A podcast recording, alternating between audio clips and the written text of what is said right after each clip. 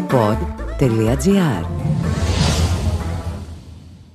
Μας χρειάζεται η ιστορία ως γνώση και ως ερμηνεία του παρελθόντος; Αν όχι, ας την ξεχάσουμε. Αν όμως την επικαλούμαστε κάθε τόσο, πρέπει τουλάχιστον να τη γνωρίζουμε. Αυτό ισχύει κατεξοχήν για την ιστορία της δημοκρατίας. Αφού καμαρώνουμε ως Έλληνες ότι γεννήθηκε εδώ και ότι αποτελεί επινόηση των αρχαίων προγόνων μας. Είμαι ο καθηγητής Γιώργος Μαυρογορδάτος και αυτό είναι το πέμπτο επεισόδιο ενός νέου podcast που επιγράφεται «Ενίγματα της Αθηναϊκής Δημοκρατίας».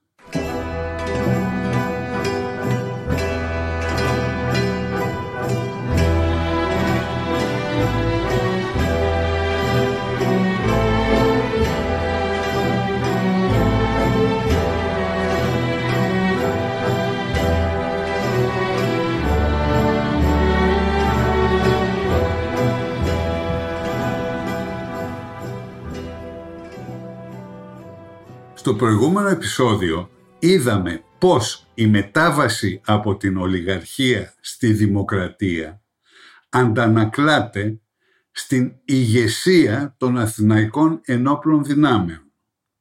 Είναι η μετάβαση από τον ένα πολέμαρχο στους δέκα στρατηγούς. Ποιοι όμως αποτελούσαν τις Αθηναϊκές ένοπλες δυνάμεις; Χρησιμοποιώ αυτόν τον όρο επίτηδες για να γίνεται σαφές ότι πρόκειται για τον στρατό και τον στόλο ως ενιαίο σύνολο.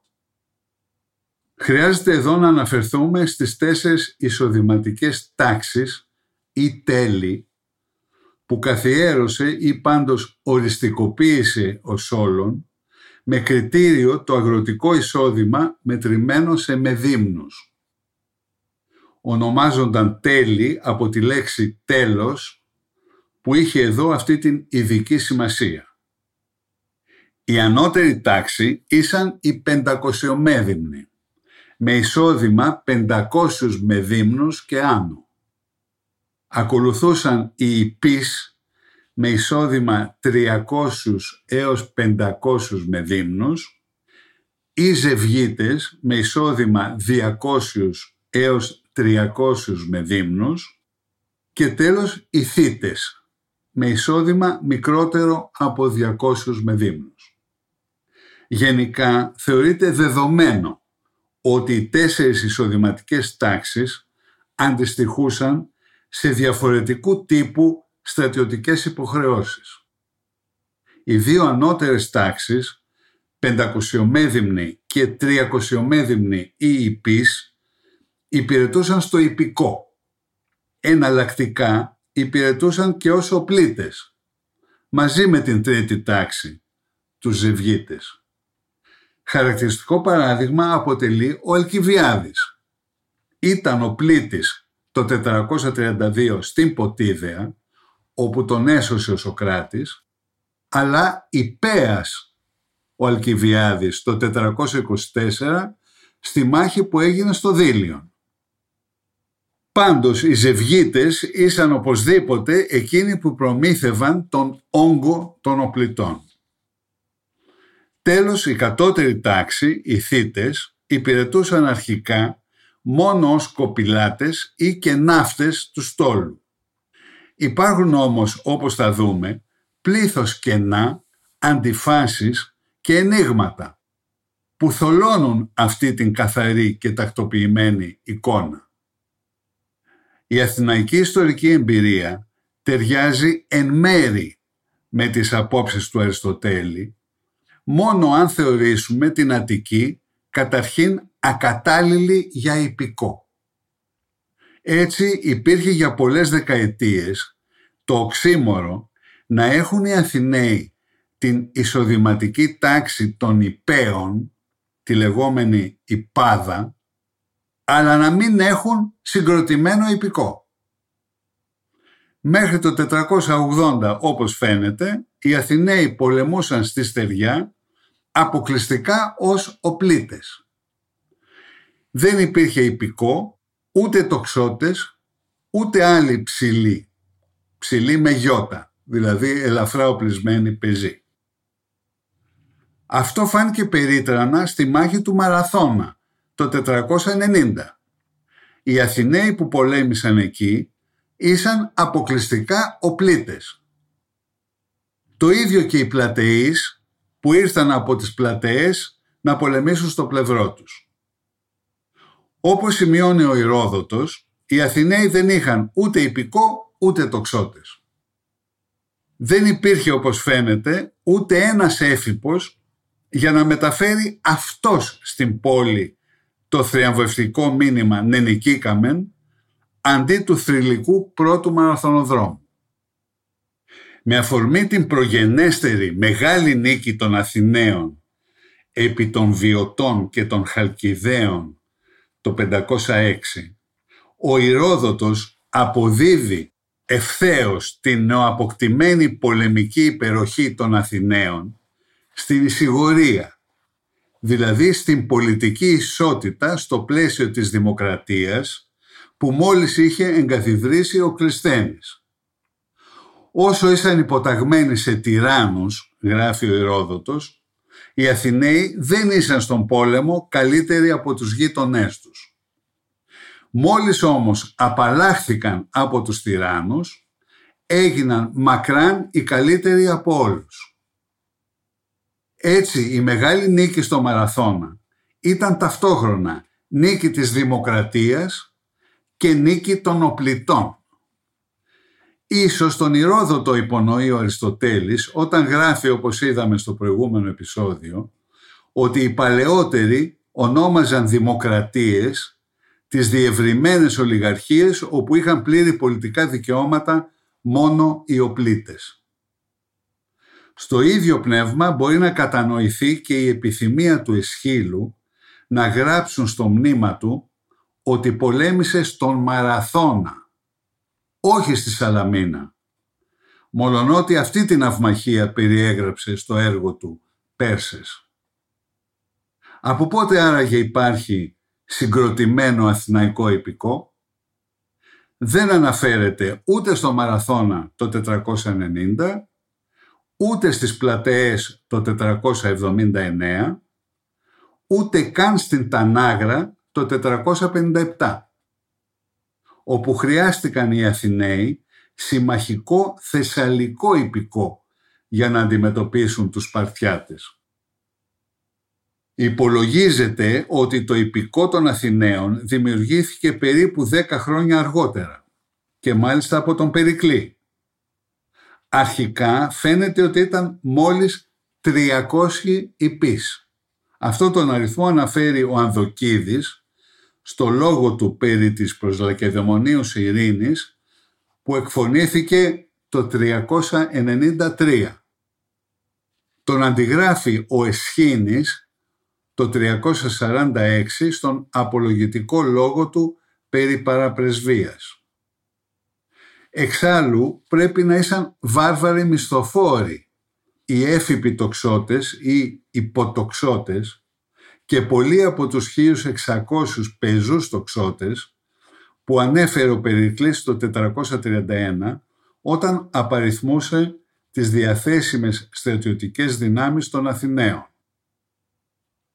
Ο Θουκυδίδης γράφει για τον ολιγαρχικό στρατηγό Αρίσταρχο ότι το 411 έσπευσε στην Ινόη παίρνοντας μαζί του μερικούς από τους πιο βάρβαρους τοξότες.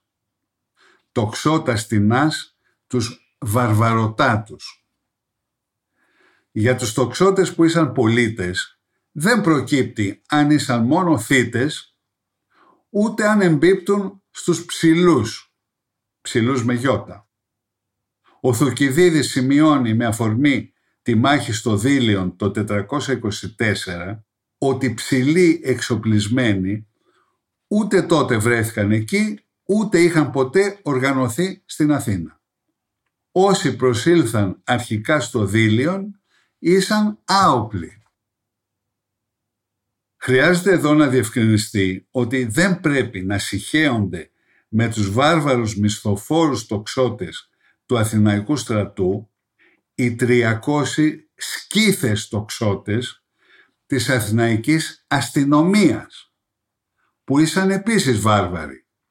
Αυτοί δεν ήσαν μισθοφόροι αλλά δημόσιοι δούλοι, δηλαδή κρατική ιδιοκτησία και είχαν αγοραστεί γύρω στο 450 όπως φαίνεται.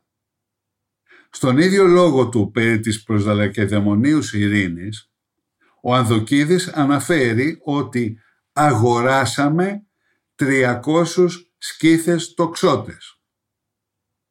Το ίδιο επαναλαμβάνει αργότερα ο Εσχήνης στον λόγο του περί παραπρεσβείας. Δεν έχει βρεθεί πουθενά κάποια εξήγηση για αυτή την παράδοξη πρωτοβουλία. Αποτελεί σπουδαίο ανεπίλητο ένιγμα και μάλιστα σχεδόν αγνοημένο.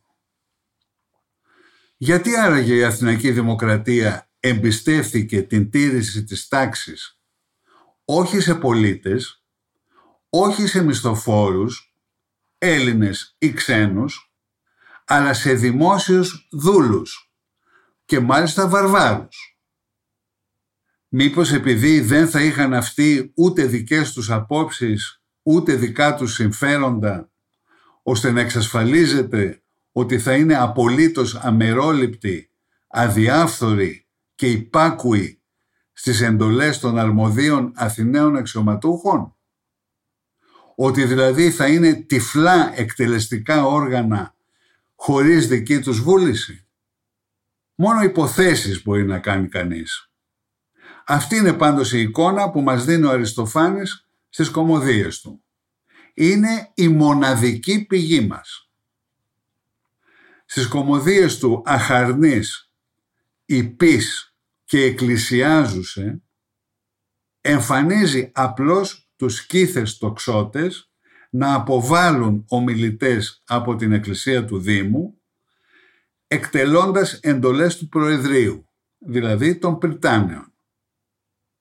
Στη Λυσιστράτη, οι σκήθες τοξότες επιχειρούν να εκτελέσουν εντολές του πρόβουλου, αλλά κατατροπώνονται από τις εξεγερμένες γυναίκες. Μόνο στις θεσμοφοριάζουσες αποκτά ο σκήθης τοξότης δική του φωνή με βαριά ξενική προφορά και δική του προσωπικότητα δίνοντας και μία αρχαία γεύση αστυνομικής βίας και βαναυσότητας.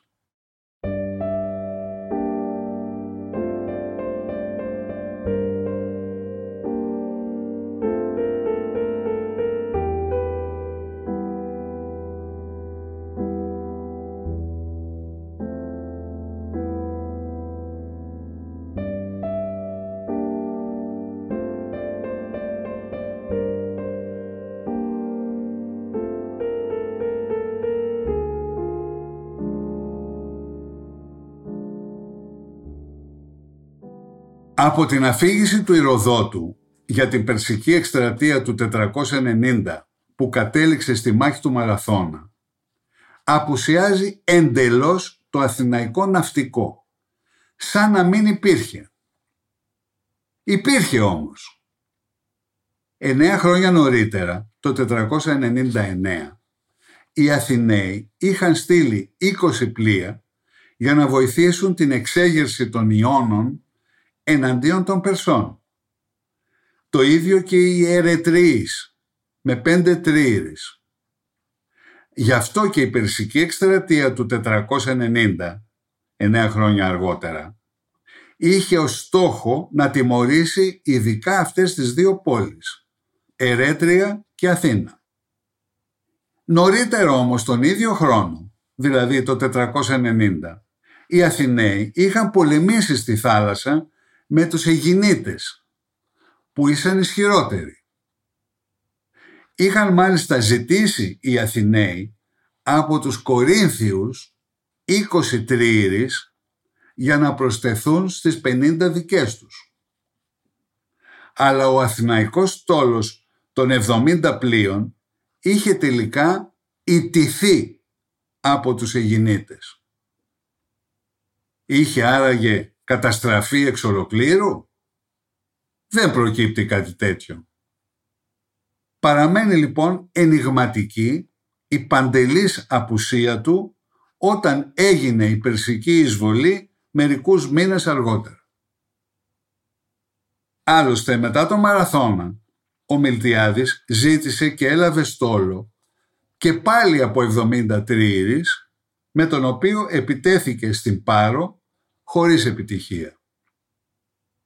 Αλλά η μεγάλη τομή έγινε το 483 όταν ο Θεμιστοκλής έπεισε τους Αθηναίους να μην διανύμουν μεταξύ τους έκτακτα έσοδα από τα ορυχεία Αργύρου στο Λαύριο, αλλά να τα επενδύσουν στην αυπήγηση 200 τριήρεων για τον πόλεμο εναντίον των Αιγινητών.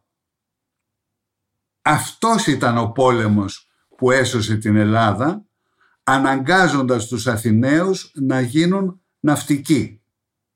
Αναγκάσας θαλασσίους γενέστε Αθηναίους, όπως γράφει ο Ηρόδοτος. Οι 200 τριήρεις δεν χρησιμοποιήθηκαν για τον σκοπό για τον οποίο ναυπηγήθηκαν, δηλαδή εναντίον των ηγηνητών, αλλά ύστερα χρησιμεύσαν στην Ελλάδα όταν χρειάστηκε. Με αυτές που ήσαν ήδη έτοιμες και όσες ναυπηγήθηκαν επιπλέον, οι Αθηναίοι αποφάσισαν να αντιμετωπίσουν τον βάρβαρο εισβολέα πανδημή, δηλαδή με όλες τους τις δυνάμεις. Έτσι έγινε δυνατή η κοσμοϊστορική νίκη στην αυμαχία της Σαλαμίνας το 480 που μεταμόρφωσε οριστικά και αμετάκλητα την Αθηναϊκή Δημοκρατία σε μεγάλη ναυτική δύναμη. Κατά συνέπεια μετατόπισε ταυτόχρονα το πολιτικό κέντρο βάρους από τους οπλίτες στους κοπηλάτες, δηλαδή στους θύτες, που μέχρι τότε δεν έπαιζαν κανένα ρόλο στον πόλεμο. Τότε μόνο ολοκληρώθηκε ως αθηναϊκό πολίτευμα η δημοκρατία. Εύλογα λοιπόν ο λεγόμενος γέρο-ολιγαρχικός παρατηρούσε όπως είδαμε στο τρίτο επεισόδιο ότι δικαίως επικρατούν πολιτικά στην Αθήνα οι φτωχοί, οι πένιτες, αφού αυτοί κινούν τις τριήρης και έτσι συμβάλλουν στην ισχύ της πόλης περισσότερο από τους οπλίτες. Είναι επίσης χαρακτηριστικό ότι εφ' εξής όλες οι ολιγαρχικές πρωτοβουλίες έχουν ως κύριο στόχο τον περιορισμό των πολιτικών δικαιωμάτων μόνο στους οπλίτες και τους υπείς. Δηλαδή την επιστροφή σε ένα παρελθόν που χάθηκε λόγω της στροφής στη θάλασσα. Χρειάζεται εδώ να δούμε την τυπική επάνδρωση που είχε μία τριήρης ως πολεμικό πλοίο. Την επάνδρωση αυτή αποτελούσαν 170 κοπηλάτες, 16 ναυτικοί που ονομάζονταν υπηρεσία ή υπηρεσίε, 4 τοξότες και 10 οπλίτες που ονομάζονταν επιβάτες. Σήμερα θα τους λέγαμε πεζοναύτες. Χρειάζεται επίσης να γίνει κατανοητό γιατί από το σύνολο των 200 ανδρών οι πιο πολύτιμοι ήσαν οι 170 κοπηλάτες. Αυτό εξηγεί άλλωστε την πολιτική σημασία που απέκτησαν.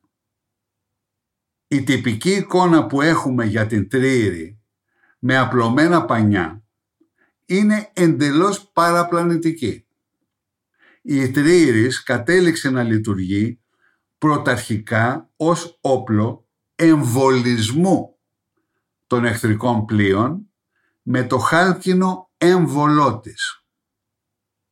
Οι κοπηλάτες ήσαν λοιπόν αυτοί που τις έδιναν την απαιτούμενη ταχύτητα για εμβολισμό την ώρα της ναυμαχίας. Τα πανιά είχαν τότε μαζευτεί. Χρησιμεύαν μόνο στη θαλασσοπλοεία. Πόσο δημοκρατικό ήταν όμως τελικά το Αθηναϊκό Ναυτικό; Αυτό θα δούμε στο επόμενο επεισόδιο.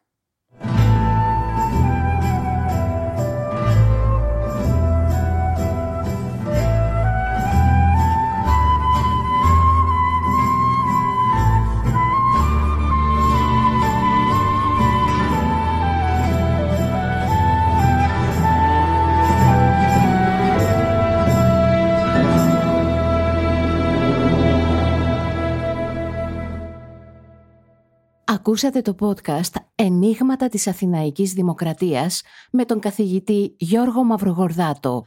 Αναζητήστε το νέο επεισόδιο κάθε δεύτερη Κυριακή.